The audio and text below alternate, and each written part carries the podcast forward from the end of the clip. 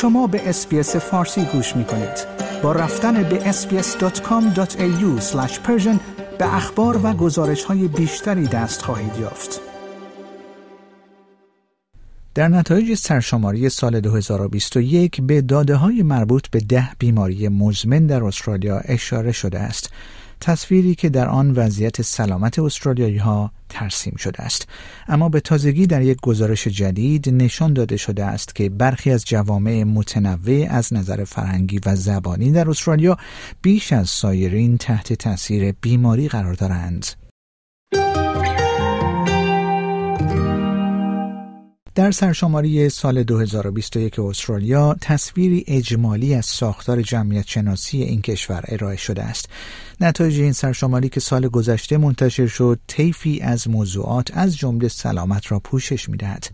اما اکنون مؤسسه بهداشت و رفاه استرالیا گزارشی را منتشر کرده است که در آن به بررسی ده وضعیت پزشکی شناسایی شده در سرشماری سال گذشته می‌پردازد. در این گزارش به طور خاص به مطالعه سلامت جوامع فرهنگی و زبانی استرالیا پرداخته شده است زیرا همانطور که کلر سپارک از مؤسسه بهداشت و رفاه استرالیا می‌گوید این موضوع به اندازه کافی شناخته شده نیست There's limited data on the health outcomes for culturally linguistically diverse Australians, often because um, population surveys aren't large enough.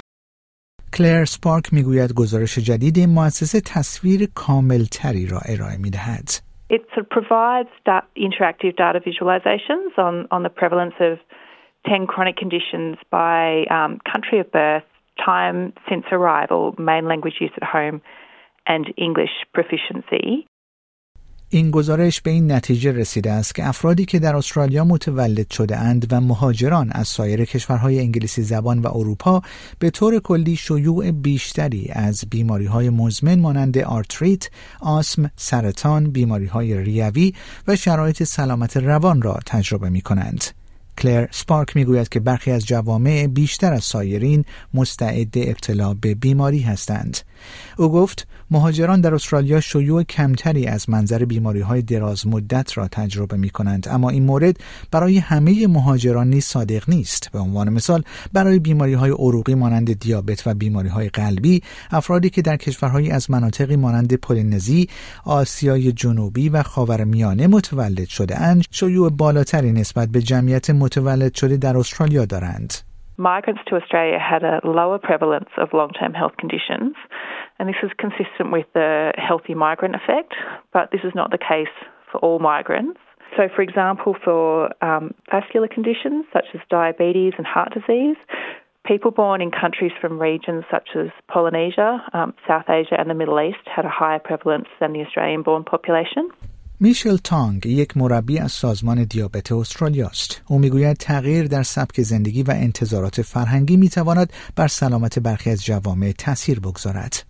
the weight um, is a little bit above average. They might see that as um, something of um, a, a wealth to them, something that is um, okay in their community. It means beauty. So it's something that it might not motivate them to kind of make the changes as well. کلر سپارک نیز می‌گوید که این تفاوت ها ممکن است به دلیل آسیب هایی باشد که برخی از افرادی که از طریق برنامه مهاجرت افراد ماهر به استرالیا نرسیده اند تجربه کردند. For some groups, um, particularly those that arrive through the humanitarian stream, um, they may experience worse, worse health outcomes. Um, an example there is that Australians born in Iraq, which is one of the countries of birth having the highest proportion of humanitarian entrants in recent years, had some of the highest prevalences of specific conditions and the highest prevalence of stroke and kidney disease. برای میشل تانگ پرداختن به این مسائل بهداشتی به معنای وجود سیستم های ایمن فرهنگی است. There are definitely, you know, interpreting services. Um, there are translated resources, um, and I guess um, in, in, language, you know, programs and services, like we do at Diabetes Australia as well. But I guess sometimes uh, it could be also that language barrier, that um, you know, ability to find a, a health team that speaks their language, that understands their culture. مؤسسه بهداشت و رفاه استرالیا امیدوار است که گزارش و تحقیقات آتی این مؤسسه به سیاستمداران در کشور کمک کند تا در صورتی که داده ها نیازهای خاصی را نشان دهند منابع مالی مربوطه را نیز تأمین کنند. شنوندگان گرامی این گزارش رادیو SBS فارسی بود که من پیمان جمالی اون رو به همراه همکارم دبورا گروک برای SBS News تهیه و تقدیم حضورتون کردیم. like، share، comment. SBS فارسی را در فیسبوک دنبال کنید.